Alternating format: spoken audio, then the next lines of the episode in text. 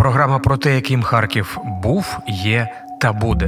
Ми розповідаємо історії з минулого міста та говоримо про сучасність і майбутнє Харкова. Харківські історії з Філіпом Диканем.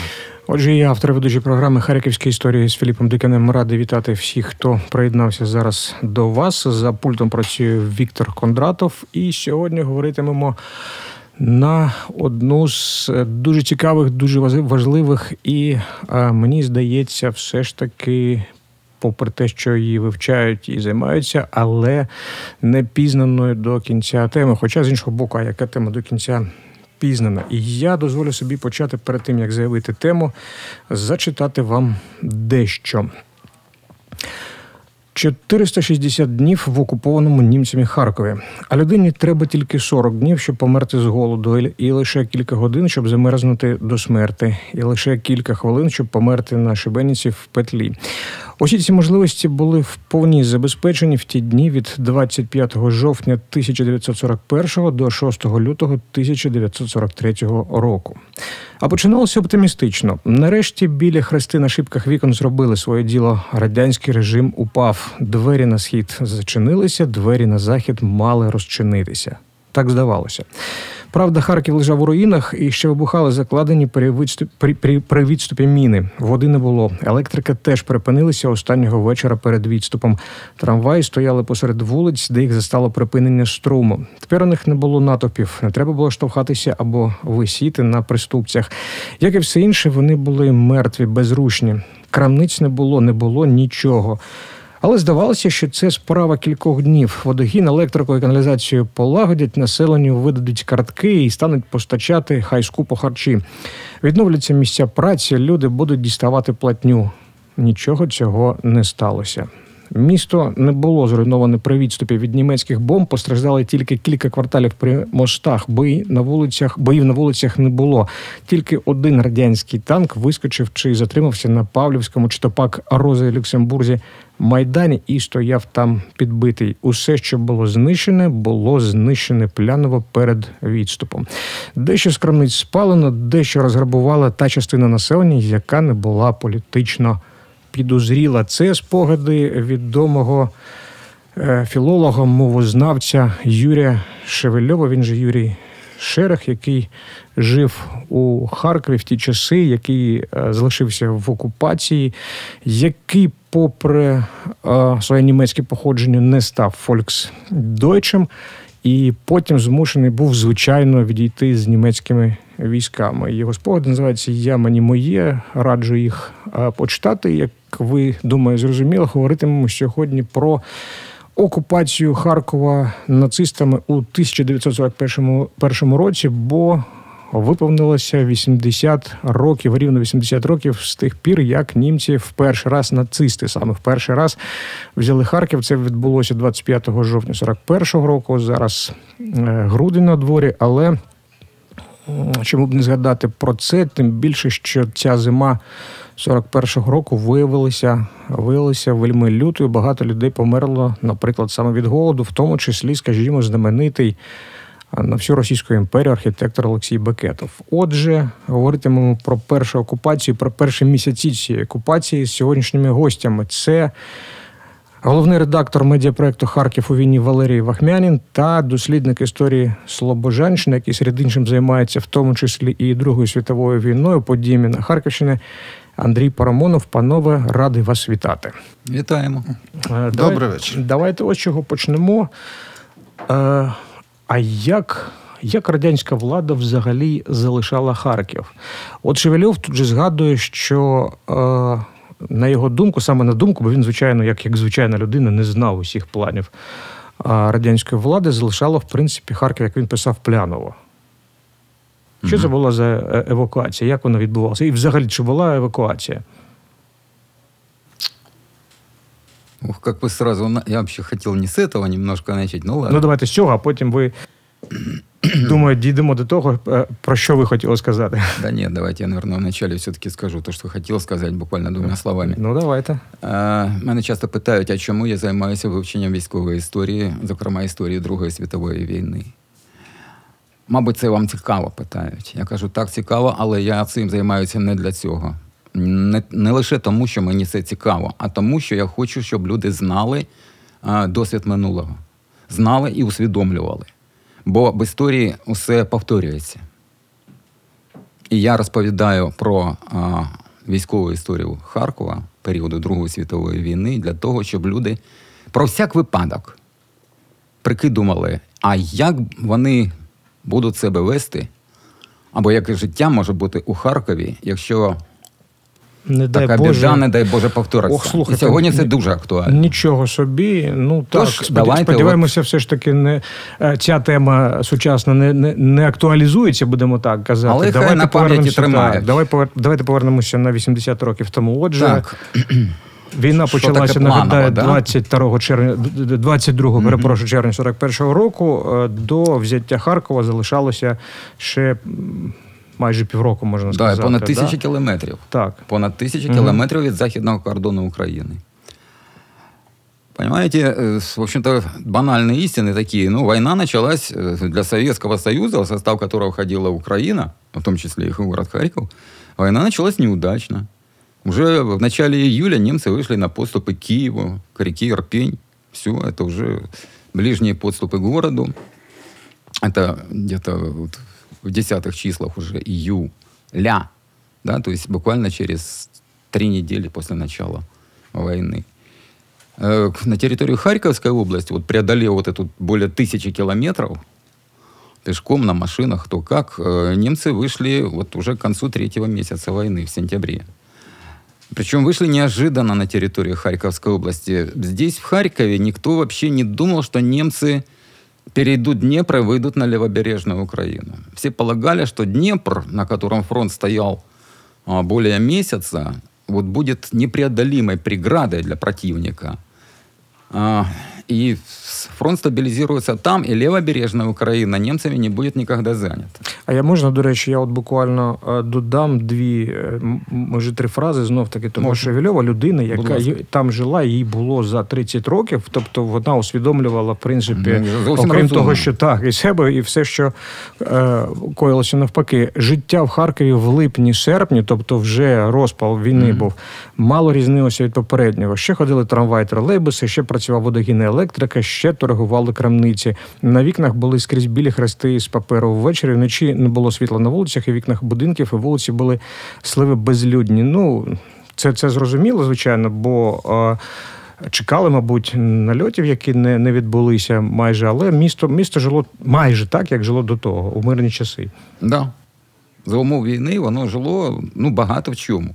Багато в чому, Мгм. майже так. И, понимаете, то, что немцы 20 сентября 1941 года вышли на территорию Харьковской области, захватив город Красноград с юга-запада, они как раз вошли на территорию области. От Краснограда до Харькова 80 километров всего, 80.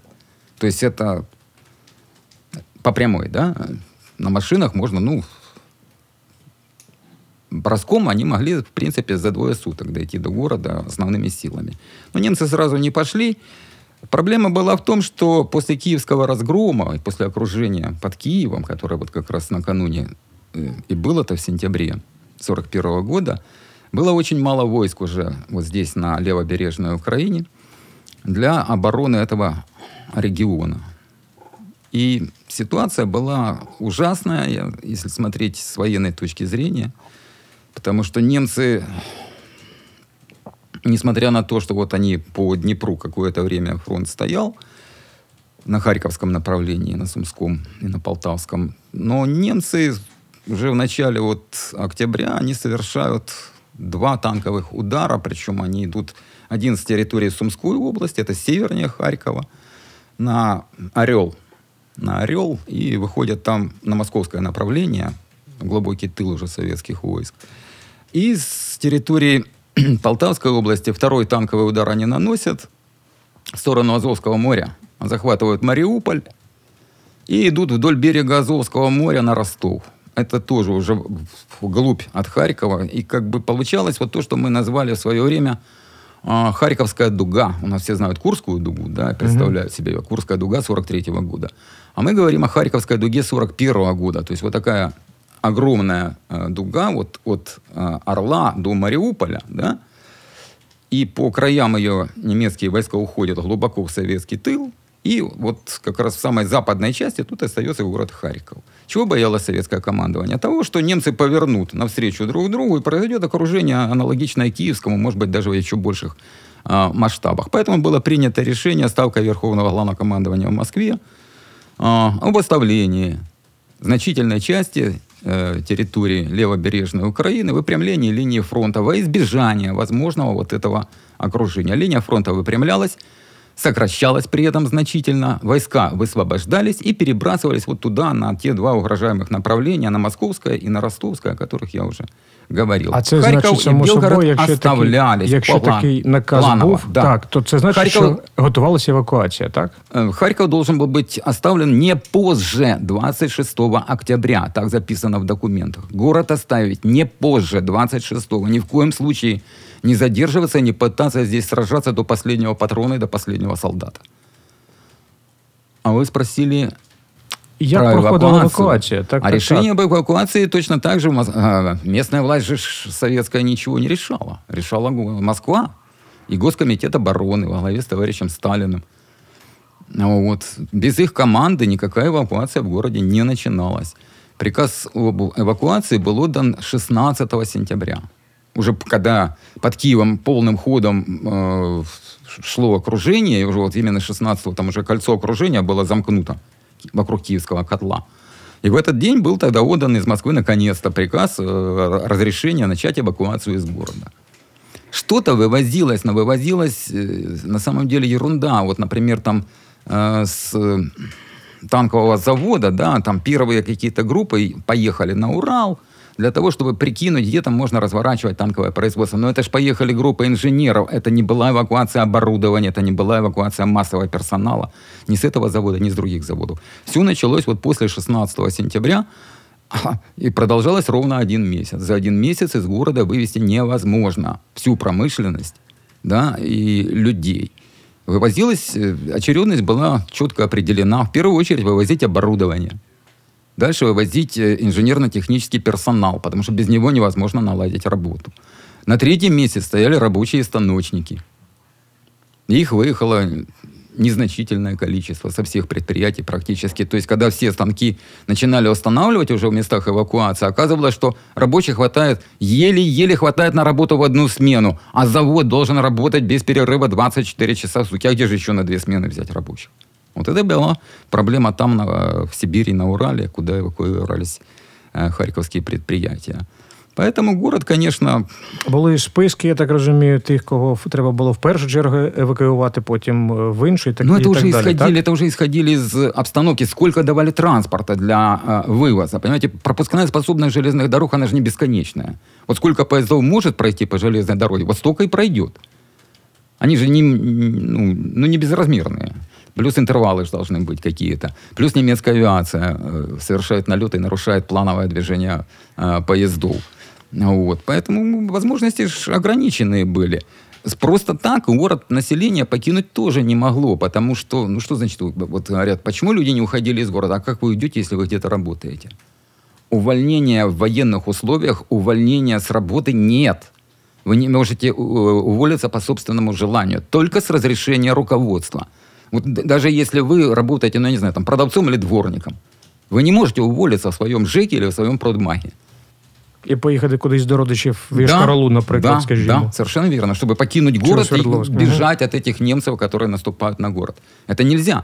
За самовольный уход с работы отдача под суд и срок. Уголовная статья.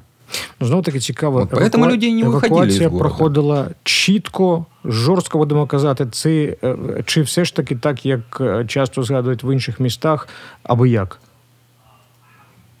Чи Ну, знову каждое, це залежить каждое від предприятие, підприємства? каж- от предприятия и от количества под- э, подвижного состава, которое ему выделялось, количество вагонов, платформ, которые выделялись. То есть э, вам дают там д- два эшелона. Вот пытайтесь, так сказать, заполнить эти два эшелона э, своим станочным парком, материалами, э, всем, все, что нужно для развития, для разворачивания производства на новом месте. Плюс э, туда же и людей еще надо впихнуть как. От щодо людей, до речі, пане Андрію, ви стикалися в документах, які вивчали, як проходила евакуація? Чи були якісь нарікання на те, що керівники підприємств замість того, щоб евакувати персонал, скажімо, займалися спасінням родичів, родини, таке інше? Ну, те, те, що я с- е, стикався, те, що вона проходила не- зовсім невдало евакуація людей. Тому е, велика кількість е, харків'ян залишилась у місті і не могла змоги покинути його. Велика кількість. Велика кількість. І, до речі, окрім цього, е, Харків наповнювали біженці Да, да, з інших міст. І тобто вони вже не могли теж покинути місто. Ну про них взагалі ніхто не дбав, Так, і тому, коли німці все ж таки війшли 24 жовтня у Харків, то тут було близько мільйона людей, і які е, не мали перспектив ніяких. А до того, якщо не помиляюсь, населення було десь 750-800 тисяч, так? Чи менше? Да, ну, Десь е, так. самих харків'ян Так, так. залишилось майже 600 тисяч. Да, остальные это Нічого беженцы. собі. А, Ну, оста- а прийшли. інші да, біженці. Їм, і їм вони ніхто теж... не займався, звичайно. Так. Е, я хочу знов таки повернутися до спогадів е, Юрія Шевельова, який викладав в університеті і був е, людиною науки, освітянином. А ось такий малесенький абзац. Він пише: ну, насамперед, евакуація, як ви сказали, е, пане Валерію, звичайно, підприємств і таке інше. От. Почалася евакуація діячів культури. Це вже пише, згадує Шевельов. Вона теж діялася пляново в таємниці і несподіванці. У науковому світі вивозили всіх академіків, професорів, чинилося це без попередження. Раптом з'являлася відповідальна за це особа, давали на збирання людей речей лише кілька годин. Призначені на евакуацію не мали змоги розпрощатися з близькими, якось забезпечити збереження своїх бібліотек, своїх речей. Техніка евакуації достоту нагадувала техніку арештів. Несподівано, блискавично, таємно. Так вивозили людей, як машини, не питавши, щоб не дісталося ворогові. Такий був план. У науковому світі на доцентів, себто і на мене, і нижче евакуація не простягалася. Якщо вони хотіли виїхати, вони мусили самі за це подбати. Як ти дбання виходила, скажу трохи далі. Далі скажу про те, що за них усе таки не забували і визначали їм їхню долю. От цікаво, до речі, Ну, я б сказав, спогади, що да? це е, його думка. Думка Шевельова. враження, навіть не ну, думка, а враження, враження. Да. Тобто є інші ж спогади. Звичайно. Люд, люд, людей, які покидали місто. І як вони це робили. Ми, до речі, публікували їх і неодноразово вже. От, і діячів культури, там, письменників, які покидали місто, як вони це робили, там, як формувалися колони, там, от, і, таке інше. Тобто, ну, це я вважаю, якби думка Шевельова, але вона не відповідає дійсності на 100%. Ну, щодо 100%, я думаю, знаєте, це така річ. У нас у кожного суб'єктивні спогади і думки, і вони не можуть. Ну, ну, до речі, от він каже, що збігатися. трамваї залишались на місці. Де, де ж були трамваї? Не було трамваїв на вулицях міста. Жодного. Деякі тільки тролейбуси, які залишились е, як е, е, будки караульні, е, а- але вони були неподвіжні. Ви так кажете, наче свідком були. Я так розумію, і він про це А ви почитайте. що, що вимкнули раптом. Ви, вивезено був весь а, транспорт. Е, коли міська е, управа е, почала діяти, а це 26 вже е, е, жовтня, то що в нього було за транспорт? Одна полуторка, одна пара валів і пара коней. Оцей весь транспорт на все місто. А ви кажете, трамваї залишились. А чого ж їх так е, довго не могли запустити, якщо вони були? А, я- а який сенс вивозити взагалі трамваї? Все було Їх кинули? Да, Ну, ну, кинули. Еще два слова Давайте, скажу. давайте, цікава думка. Про академиков просто, вот чтобы не ушли от темы академиков, да, тут сразу уже на трамвае перешли. Ну, проза жизни, да, куда ж там мы без трамвая-то. Ну, сейчас, правда, без метро уже тяжело. От трамваев отвыкаем сильно. Понимаете, с академиками, вот у меня, например, я много десятилетий занимался как бы вот историей Второй мировой оккупации Харькова.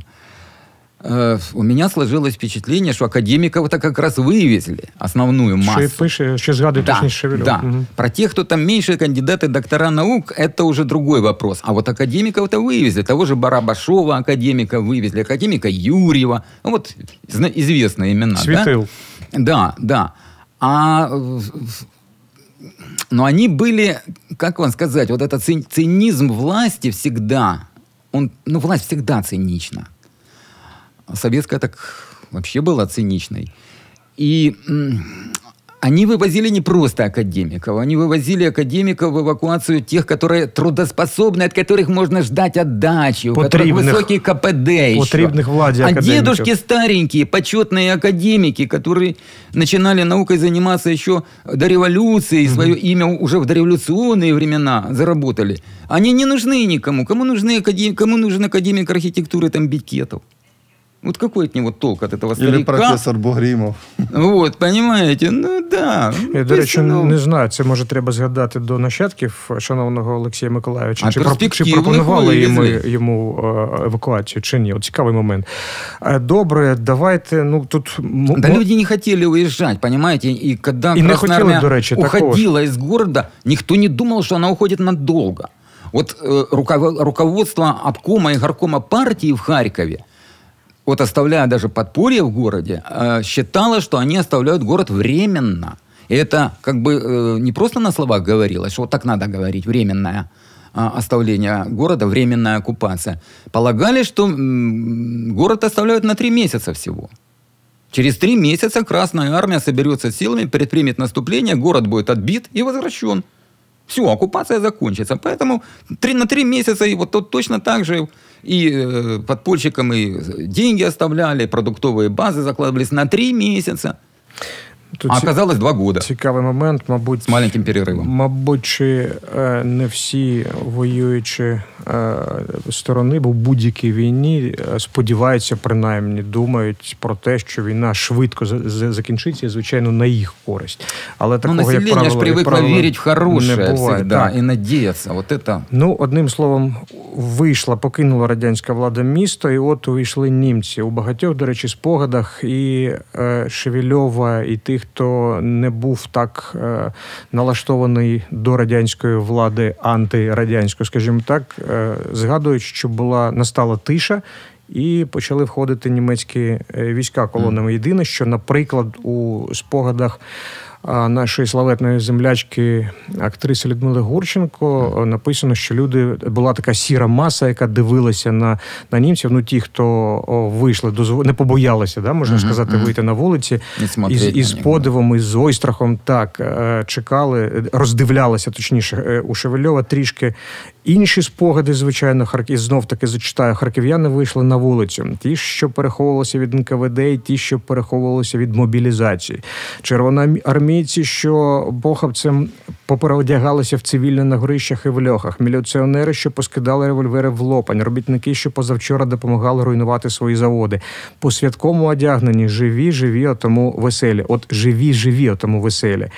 Ну і таке інше. Так, от ну звичайно, у, у кожної людини свої, Свої, да. спогади, свої відчуття, своє налаштування.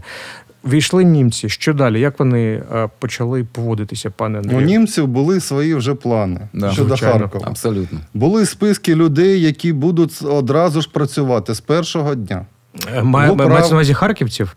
Ну, Звичайно. Тим більше, е, скільки просувалася німецька влада е, окупаційна до Харкова? Декілька місяців. За цей період вони все сформували вже, як потрібно входити в таке велике місто, як Харків. Були списки людей, на яких вони будуть опиратись. Були списки людей, які не евакуюються, інженери в першу чергу. Були плани на тих інженерів, хто буде працювати на заводах в самому місті, на військових заводах, тобто підпорядкованих німецькій окупаційній влади.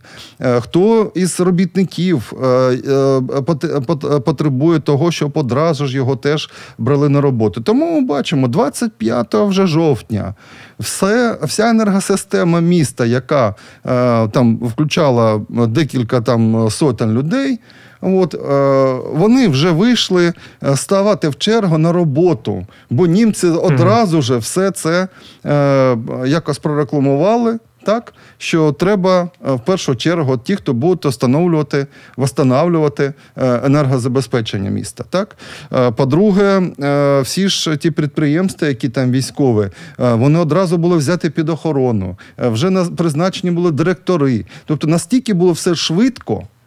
е, що е, які питання порушували вже з перших чисел е, там листопада, е, що треба переходити у праві на українську мову. Тобто все інше вже було якось е, стало. Влаштовано, так? Да. Угу. Угу. А як влаштували взагалі управління Харковом німці? Ну, треба сказати, що це ж було військове управління, а Харків прифронтове місто. Е, Радянська війська, Червона армія відійшла за річку Оскол, Оскол, да. а німці за Сіверський Донець не дуже торопились переходити. Була така буферна зона. А де вони перейшли, вони пожалкували, що перейшли. Бо одразу ж партизанські дії і там якісь істребітельні батальйони вони вже е, почали витісняти німця за Сіверський Донець. Е, і тому близька лінія фронту не давала змоги е, зробити в Харкові е, е, цивільне якесь управління. Військове управління було з одного боку, а міська управа вона е, з другого. Але що вона могла зробити? Скажімо, е, е, пропусків на виїзд із міста не було взагалі ніяких в жодну сторону. Десь місяць ніхто не мог е, з цивільного населення покинути місто. Тому забезпечувати харчування, яке е, е, німецька військова командування обов'язала міську управу, вона просто не могла. А в, у самому місті дуже мала кількість було, е, звичайно, цього продовольствя. Та й, до речі, як його доставляти? Я ж вам привів, скільки було транспорту. Угу. Добавить? Є що додати, звичайно, Ні, я якщо є, можу. то я знаю, що у вас завжди є що додати. Я могу структурно разложить оккупацию. Давайте, понимаете? давайте, це цікаво. Э, Вот Андрей Федорович правильно сказал, что у немцев за, вот за период с 22 июня по конец октября 1941 года у них уже был опыт не только продвижения по территории Украины, но и других да, э, республик тогдашнего СССР, но и налаживания жизни вот в городах, в том числе и крупных, как Киев. Да? Киев э, немцы взяли на месяц раньше, даже чуть больше. А Вот, 19 э, сентября немцы заняли Киев. э, И этот опыт у них был, и в штабе 55-го армейского корпуса немецкого, который занимал а, город Харьков, атаковал, да, и захватывал его, у них была инструкция, опыт Киева, ну да, опыт Ки- Киева как э, материал для оккупации Харькова. Вот там было и про разминирование, и про все остальное, очень много для, для войск была инструкция. А в принципе, любая, как сказать вам, оккупация, она состоит из нескольких этапов всегда. Вот мы с вами сейчас говорим об этапе Харьковском э, октября и по конец декабря 41 Так. года. Правильно? Так, Вы же так, так. очертили вот эту хронологию. Это на самом деле э, первый и второй этапы оккупации. Первые два. А всего их четыре должно Мгм. быть. А, Первый этап, я могу коротко сказать, в чем разница. Первый этап это войсковой, когда войска занимают город. И вот тогда комендантом Харькова был назначен командир 55-го армейского корпуса генерал Фиров. Причем назначен был еще 20-го, до того, как войска атаковали Харьков. Его уже назначили комендантом, ну, как бы стимулировали для того, чтобы активнее Ну, заздалегідь же Активней, з- зазвичай конечно, да. призначали. Так. ну вот, это войсковой был этап, когда город занимали войска 55-го армейского корпуса. А дальше начинается уже то, что я называю армейским этапом. Это когда а, город 3 декабря 41 года, вот до 3 декабря был вот этот войсковой этап. И комендантом был генерал Фиров.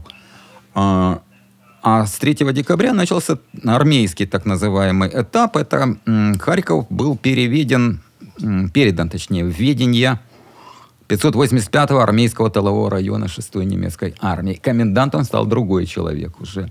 Генерал Дослер, командир дивизии.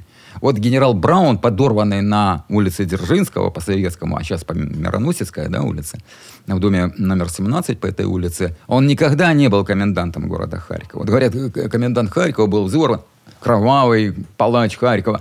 Не был генерал Браун никогда комендантом. Сначала был генерал пехоты Фиров, а потом был генерал-майор Дослер.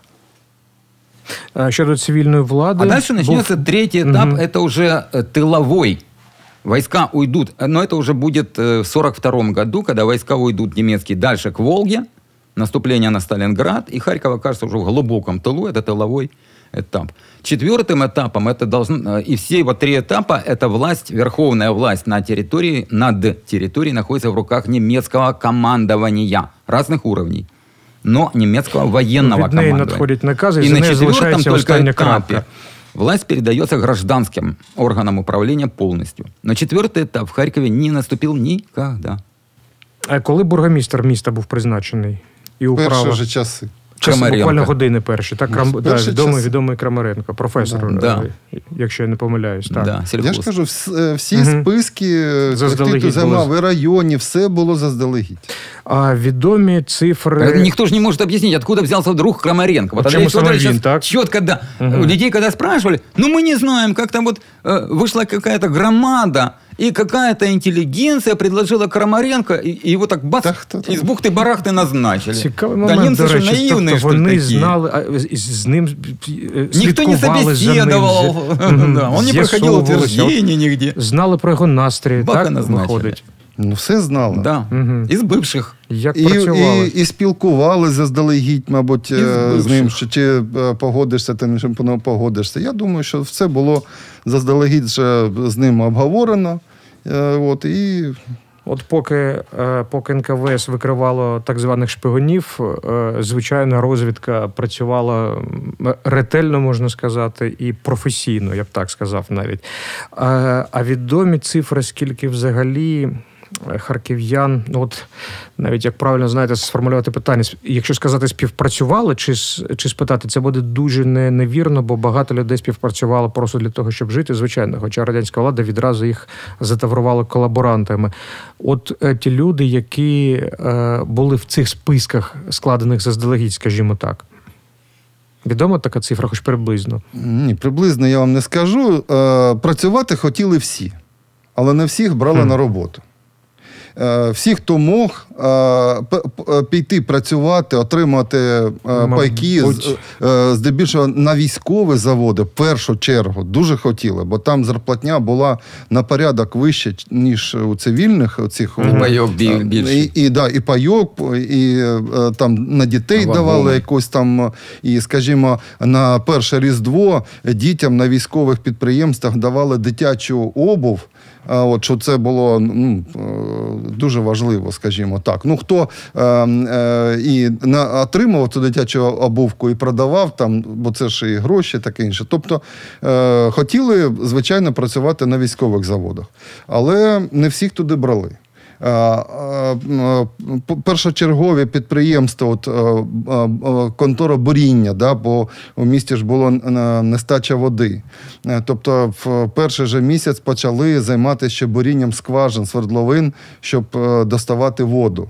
І люди, які працювали в цій конторі, теж отримали велику зарплатню. Ну, ті ж, хто постачання електроенергії відновлював теж. І, а вже інші, ну, то таке, як вдасться. Угу. І е, біржа труда, до речі, е, почала працювати ж і е, е, викресляти там, не викресляти, відокремлювати людей, які потрібні е, німецькій промисловості не тут, а там. І перші ж люди, які звідси поїхали, інженери, от, е, тобто ті люди, ж, які працювали на станках, Да. вони залишали тут свої квартири. Е, З е, зарплатні, яку їм платили в Німеччині, перераховувались гроші за ці квартири. От, люди, які залишали ці е, родичі, отримали пайки, е, от, що вони туди Каждый поїхали. месяц получали Да. паю. От е, знов квартплату таки- не платили, по-моему, еще даже. Знов пла- таки, е, може, там. люди, А. люди, які поїхали, тобто вони самі за власним бажанням поїхали Да, у Німеччину, І так? велика кількість таких А людей скільки? була. Ну, декілька десятків тисяч поїхало. Одразу, Десятків тисяч? Да, одразу поїхало в перший же, перший же рік. Бо е, те, що пропонувала німецька влада, е, тим, цим людям, потім ці цифри вони зменшувались. От, скажімо, там уже навесні е, виїхало за всю весну 13 тисяч всього. Покинуло місто на, е, на роботи в Німеччину. Але це вже була інша категорія і людей. Тобто, саме на кращі слівки, скажімо так, е, інженери там і все, вони поїхали одразу, бо їм запропонували дуже якісні умови. І е, звичайно, що здебільшого люди йшли на це. а Як ну треба розраховувати, що не було що їсти, не було як жити. Е, Ну, ще ж треба розуміти, що Харків е, він е, ділився на дві категорії. Перша це сільське населення, тобто який приватний сектор, у якого там хоч городина Так, якась так. була, садочок. забезпечити а себе у хоч трохи. тих, хто був в багатоповерхівках, нічого не було, ніяких запасів. За водою треба було ходити. Чому була велика смертність серед От- цього населення? От підійшли до цього питання. Зараз проговоримо. Єдине, що цікаво, німці, ви- кажете, забезпечили, запропонували принаймні вищу якість. Ну, звичайно, у зрівнянні з тим, що мали тут, і навіть я думаю, до, е, до війни.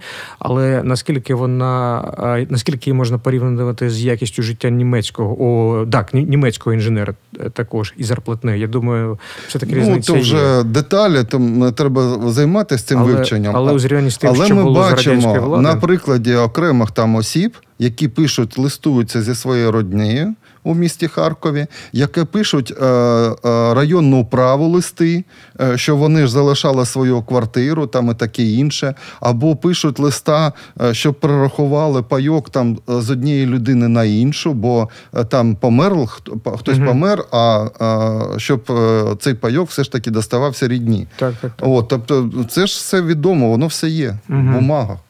А, і це все у нашому архіві обласному харківському. Ну, здебільшого, да. Угу.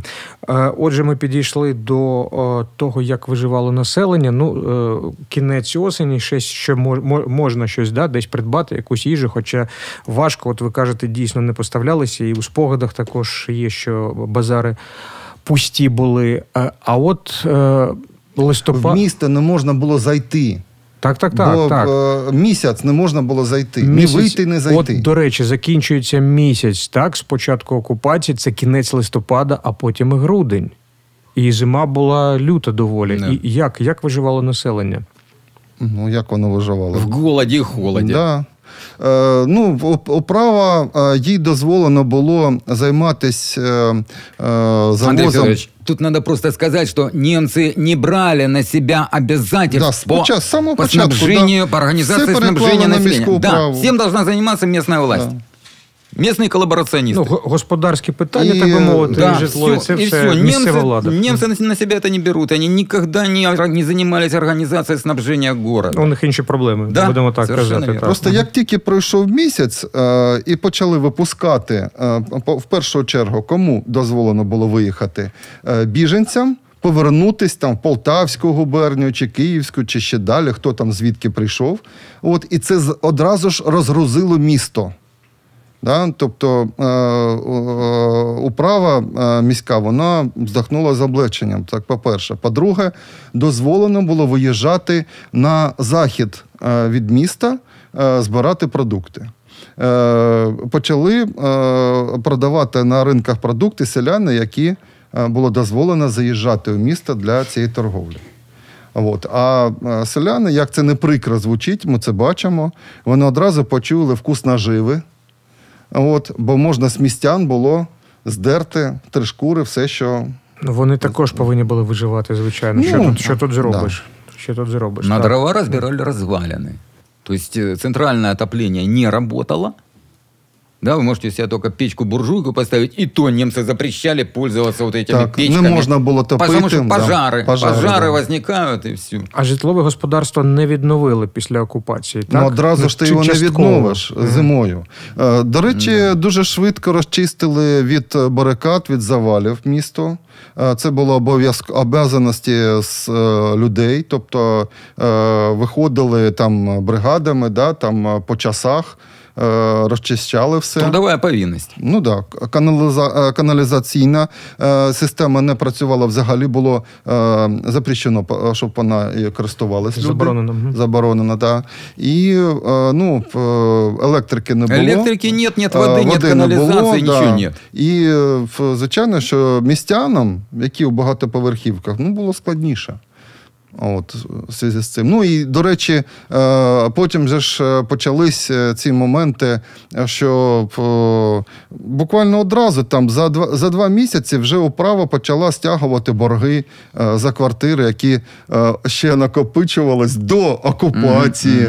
От, Совєтські все, долги. Да, да, да, радянські. Взимали да, тобто совєтські все долги. йшло е, своїм чередом. Все пра- е, повинно було працювати, вся ця- ця система. Это бытовой коллаборационизм был тогда, вот, вот когда трудовая повинность, и э, люди обязаны под угрозой штрафов да, и ареста выходить расчищать улицы от завалов, от трупов, а, вот это и есть бытовой коллаборационизм. В сельской местности точно так же население выходило и от села до села расчищало дорогу после снегопада каждого. Попробуй не выйти. Ну навіть це уявити важко. Старосты с полицаями выгоняли всех вплоть до подростков с лопатами. И в 43 году вот это будет объявлено сотрудничеством с оккупантами. Этого достаточно было. Ты расчищал дороги для прохода немецкой техники к фронту. Ніхто не От і все. дивився От- на от те, тобі і чому, вред, чому, нанесений ти, совєтською чому, властю. чому ти залишився на окупованій території. Взагалі При по желании факту можно было визначали, обвинить так. любого. Так, так, так. И в городе, и в селе. Мгм. Е, знов таки цікавий, е, цікавий момент. Е, на вулиці Воробйова на одному з будинків висить пам'ятна, пам'ятна дошка е, на честь одного з е, підпильників е, радянських. Ну і за радянських часів ходила. Ходило багато таких, ходило і викладалася історія, що тут працювало так, не так підпілля. А, чи воно ледь жевріло, чи ні, але працювало. Як насправді обстояла, обстояли справи? Подполье, как и везде, понимаете, это вот с начала июля, когда Сталин там 3 июля э, выступил по радио, братья и сестры, все на борьбу с оккупантами, Чем работа всех с победа сдивувал будет за своими нами. братьями и сестрами, Вот тогда так. была изложена в его выступлении программа борьбы с оккупантами, да, чтобы все поняли, что это уже не шуточки, фашисты уже прошли там, м, нацисты прошли уже по нашей советской, украинской территории огромные расстояния, да, и продолжают продвигаться. Вот. И вот была изложена, что нужно делать при, так сказать, приближении противника и после того, как противник займет эту территорию, в том числе развертывание а, подпольно-партизанского а, движения на, угрожая, на территории, которой угрожала оккупация и которая потом была а, оккупирована. В Харьковской области действовали согласно этим общим инструкциям точно так же. В каждом районе области, неважно, есть в нем леса, нет в нем лесов, э, от двух и трех партизанских отрядов разворачивалось в сельских районах, да, даже в степных, и больше. Будет пять, отлично. Вот. Что они потом должны были делать в, Ну, сель- Солод, ну, тут, э, в голой местности, это, это страшное дело. Е, На табличці, яка І- висить, висить на будинку, Да. по Воробйова 5 написано, що тут був, була конспіративна, Конспіративна квартира, квартира. Да, де працю, п- працював, боровся, будемо так казати. е, Микола Олександрович Корж був такий підпільник, з Да. якому мені довелося Був. якось зустрічатися. До Был, речі. Так. да, один из последних тут э, в Харькове. так, так, так. Он тогда был еще э, подлетком, Как бы так вот сказать. Е, Ну, 19 років, це ну, скільки вот, йому було? да, 20, почти, 20, да, молодым дуже человеком, молодою людиною. молодой так. людиною. Мгм. А, Понимаете, подполье в Харькове и в Харьковской области готовилось заранее, но все получилось совсем не так, как оно планировалось на бумаге было. Была нарисована такая схема. Вверху треугольник такой, знаете, вот большой. Вверху подпольный обком партии. Под ним, э, нет, не райкомы партии, там еще было промежуточное звено, э, кустовые вот эти организации, каждая объединяла несколько районов. Сидело там 3-4 человека, да? Дальше шли подпольные райкомы партии, подпольные партийные организации, партизанские отряды. Вот это все вот такая огромная пирамида. И когда у нас рассказывают о том, сколько партизанских отрядов э, было на территории области, называют цифру вот ту, которая на бумаге была написана. Э, Ага. Сформировано там порядка 70 с лишним партизанских отрядов. А в, в течение последующих лет там еще несколько десятков будет. Вот, чуть ли не под сотню. И вот эту цифру и называют. Но это же цифра так называемых сформированных на бумаге, где был написан список личного состава. Вопрос, а отряды эти все действовали? Ответ нет. Они действовали не все. Э, В некоторых районах вообще ни один партизанский отряд не действовал, или действовал максимум один, и то очень недолго. Многие отряды просто... Понимаете, когда вас вызывают в райком партии и предлагают вступить в партизанский отряд при советской власти, Ну. вот попробуйте отказаться. да? Відмо- Відмова ні не передбачається, звичайно. Да, вы Бо коммунист, тут же ты розстріли, комсомолец. так. Ты обязан, ты обязан просто. И, конечно, у кого язык повернется, кто захочет рисковать. Конечно, люди соглашались, да, и в подполье, и в партизанские отряды. А вот потом, когда пришли немцы, когда первые повешенные появились, когда появилась вот эта вот методика запугивания, да, и пресечения на корню всяких попыток сопротивления новой немецкой власти, вот тогда многие ай-яй-яй. Взялись за голову и, и все. И вот эта система была нарушена, потому что при отступлении советских войск и советской власти из э, вот этой западной части Харьковской области до Донца, которая, включая Харьков, э, рванула туда, за Донец, часть э, руководителей подпольных райкомов партии комсомола.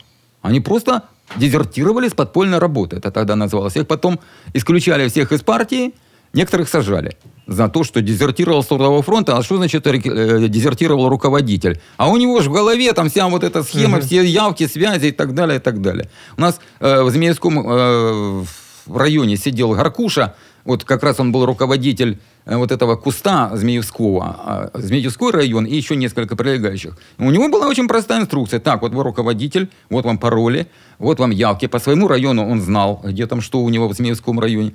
А вот. А как действовать? Значит так, после того, как придут немцы, сидите, никуда не высовывайтесь, никаких активных действий не предпринимайте в течение месяца, потому что в первый неме- месяц Програма немцы про те, яким очень Харків жестко будут був, пресекать є та на буде. корню. Ми Нельзя розповідаємо історії подставляться з сразу, минулого надо міста та затаиться. говоримо про Через месяц, сучасність когда і немцы майбутнє успокоятся, Харкова. вот тут вы Харківські начнете історії з плановую Філіпом Диканем. работу, выполняя те задачи, которые перед вами поставлены. К вам придет связной, который даст команду «приступить». Он вам даст инструкции дальнейшие, все. Гаркуша сидел и ждал. Коли Кажет, ж прийде «Да ж цей придет. зв'язний, так. Уже и декабрь, уже и январь наступает. Нет никого. Да елки-палки, уже этот месяц три раза прошел. И он начал действовать самостоятельно. Только одна беда, у него нету никаких связей. Он начал искать каких-то знакомых бывших коммунистов, через которых можно где-то, да, с несколькими партизанскими Ну, отрядами. це ж як по мінному полю, просто звичайно. Конечно, это рискованно было. Ну, да- С несколькими отрядами он установил связь. И это все. И это все. Давайте до Харкова повернемося. А, Знов таки е, те, що То есть это был, на самом деле, работа была развалена. Теракты, да, были против немцев в на- первые же дни. найвідоміший той, про який ви згадали, Да. звичайно. Вот. Нет, я имею в виду теракты из чисто вот э, личные теракты, когда молодежь, вот эта советская, патриотическая, воспитанная комсомолом, Мгм. я без иронии говорю, но на Так-так. самом деле так и есть. Вот э, братья Першины, например, один был художником в театре Березиль имени Шевченко, бывший, да? Вот. Э, Вот они с братом по вечерам, два комсомольца молодых, воспитанных советской властью. А мы не можем видеть эти немецкие рожи. Все, будем их убивать. Оба были членами подпольной комсомольской организации, никому из руководства не говоря, по собственной инициативе. Брали ножи, выходили ночью, находили одинокого немца где-то, когда пьяненького, когда трезвого. В подворотне его закалывали ножами, и все. Несколько человек они вот так вот убили. Е, Мстилися За каждого, да, брали заложников, немцы расстреливали. И тогда секретарь подпольного обкома партии, коммунистической партии, Бакулин Иван Иванович, вызвал к себе руководство этого обкома комсомола Зубарева. И сказал, это кто делает? Вы вам же объяснили, месяц не высовываться, а вы с первых дней немцев режете. А немцы десятками заложников расстреливают. Вы с ума посходили, что ли? Они хватают людей на улицах просто-напросто, арестовывают. У, у вас же у самого, вашу связную Галину Никитину, которую потом тоже расстреляют немцы, ее же уже два раза арестовывали.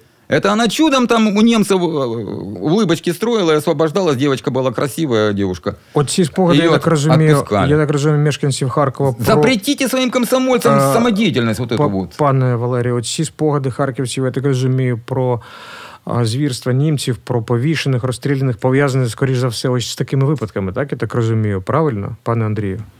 Ну, так, звичайно. Если не считать евреев Да. еще. Ні, ні, ну Ні, це, ну, це це окрема, таке, це да. окрема тема. Це І ми- отдельна тема, Ми повернемось да, да. трішки пізніше обов'язково, бо це також роковини і першого знищення, яке відбулося у Хануку, це початок жовтня 41 Они же, року и вз- Дробицький немцы Яр. же и взрыв здания на Мироносецкой Так. 17, они же тоже считали, что это местное подполье взорвало.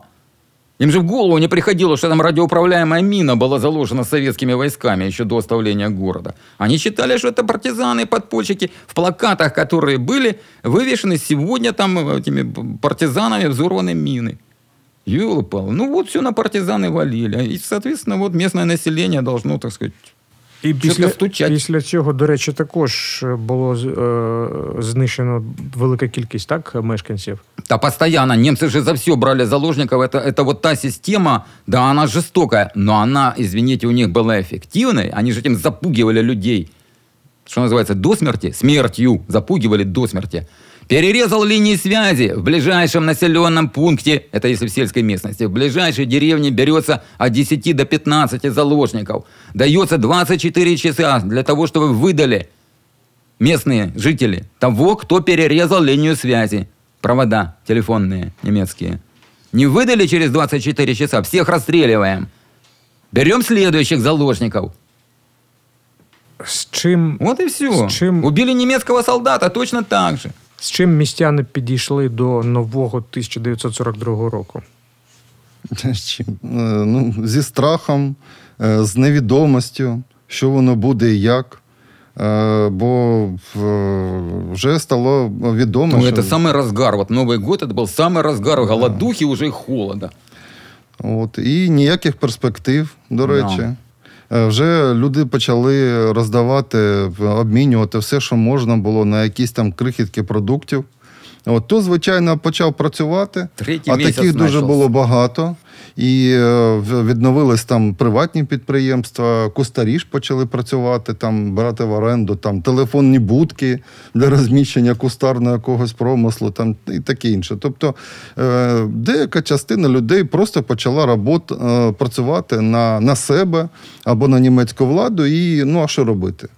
А в, ну, більшість, більшість, звичайно, була е, втрачена. І ми бачимо, що е, кількість населення ну, корінного е, е, ну, харків'ян вона зменшилась до 450 тисяч Да. людей. Вже на- на- навесні е, так стало. Хоча офіційні відомості нам не дають е, такої картини, там, що в, стільки там померло. Тобто є ж е, працювала ця система е, обліку е, смертності, але е, вона була тільки те, що офіційні були, а було ж скільки ж неофіційних. Конечно, не всех же учитывали. Звичайно. Ну, Ну, з цих- помер, закопали возле Е, дома. З цих 150 тисяч, які е, залишилося від 600 тисячного населення, комусь, напевне, вдалося все ж таки Ну, та все покинути ж Харків. поїхали, але я так. ж кажу, хто на роботи Мгм. виїхав. Але в- здебільшого з них це люди, які померли. Людей больше всего подкосило отсутствие продуктов, понимаете, голод. Вот мы сейчас, вот все, кто в студии сидит здесь, да, и те, кто слушает нас сейчас, вот пусть каждый прикинет, а сколько у него сегодня в доме продуктов, насколько ему хватит Мгм. еды. Вот пусть каждый прикинет. Сколько вы протянете на том запасе, который у вас есть, если завтра не будет работать ни один магазин? Вообще, вот нет магазинов просто-напросто. Их нет. Купить негде. Вы будете жить только с тем, что у вас есть дома, в холодильнике и в кладовке. Хорошо, если у вас есть мама или бабушка, которая консервации наготовила полный погреб там или еще Ну, це також ба... А не- у не- остальних? небагато хто на, на роки. Ну, протягнете заготовляє. місяць. По- що? Погреба були е, на вулиці ж Не у всіх. здебільшого. Ну, а І вони вичищались е, цим же ж кримінальним елементом. 24 этажа, где там... Чому е, німецькій владі ж- потрібно було зробити ці кроки, щоб е, поліція почала робити, щоб е, викривати цих злодіїв? Бо дійсно велика кількість людей втратила своє майно, ці продукти, які були консервація, як ви кажете, Да. які були в окремих приміщеннях, тобто або в підвальних приміщеннях. Ну хто там сторожувати, ніхто ж не буде. Замки раз. крадіжки і Да.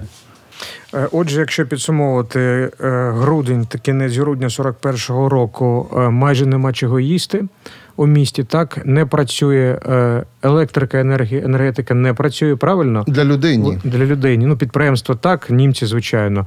Водогін, каналізація. Каналізація не працювала, Не працює. водогін не працював. Тобто тільки е, для, для своїх, для німців артезіанські скважини були пробурені, вони працювали. Для людей е, брали з річки. І електрогенератор вони для себе поставили. Є для світлини себя. зимою, до речі, світлини, як мешканці міста беруть поблизу Харківського е, моста воду. Є такі, да, і з мосту, в принципі, самого. Знов таки працюють школи, працює театр, Е, працює Навчальна церква, яку Ні, відкрили е, німці. Так? Почали відновлювати в освіту да, е, на українській мові, до речі, але е, на, е, наприкінці е, 41-го року все ж таки це не було так масово. Масово все почалось 42-му, працювати з, вже з е, е, січня, скажімо так. І е, обов'язково причому, щоб е, діти е, ходили до школи, от, щоб їх привчали до е, німецького е, панування. И там в школах, понимаем, вот я сколько говорил с теми, кто, э, у кого детство пришлось именно на вот, вот этот период оккупации, а в школах для стимулирования посещения школы детьми, там давали продукты детям. Ну, То есть не он продукти, приходил... обіди були. А, Не-не-не, вот я э, с, с мужиком говорил, он говорит четко, каждую неделю а, мне лично выдавали два стаканчика, маленькие граненые, вот раньше семечки в таких Так, так, продавали. так. Маленькие граненые стаканчики, в одном было подсолнечное масло, я его брал, накрывал и э, нес домой. Уявляю, Это было вот- якою- да, да, можно представить, Да, да. Вот. він А во втором а, был сахар Угу. сахар-песок. Да? То есть вот он, два стаканчика в двух руках накрытых, да, а, и явно там еще завязанных чем-то. Вот он их нёх- нес домой, вот это подсолнечное масло и этот сахар. Иногда давали еще крупу. Ну, в говорит. документах значиться, що були обіди для, для дітей у школах, е, і були ж е, для самих незабезпечених людей теж обіди раз там е, е, на день по картці можна було піти там якусь баланду е, поїсти. Десь щоб окремі підтримати. приміщення для цього Е, зорганізовували. Окреме приміщення, і це було безкоштовно. Да, Мгм, бесплатно. Вот это управа делала, действительно. Ну що ж, ем, можна сказати, що ми ці, цією програмою розпочали тему Харків в окупації е, наци- нацистської окупації 41-43 років, бо наступний рок та й потім нам готують е, круглі дати, дати, які є а, добрим, незайвим, я б сказав, приводом згадати, а як, як відбувалося життя під окупацію, як Харків звільнили в перший раз, як відступили про харківську операцію, таке інше. Е, Тобто будемо повертатися, звичайно, до цієї е, масштабної, цікавої, і все ж таки, я думаю, що не сперечатимуться мої співрозмовники сьогодні, коли я скажу мало вивченої е, до сьогодні теми. Дякую дуже гостям Андрію Парамонову та Валерію Вахмяніну. Підтримував нас за пультом Віктор Кондратов. Я, Філіп Дикань, з вами прощаюся. Будьте здорові, бережіть Будьте себе. здорові До побачення. Програма про те, яким Харків був, є та буде. Ми розповідаємо історії з минулого міста та говоримо про сучасність і майбутнє Харкова. Харківські історії з Філіпом Диканем.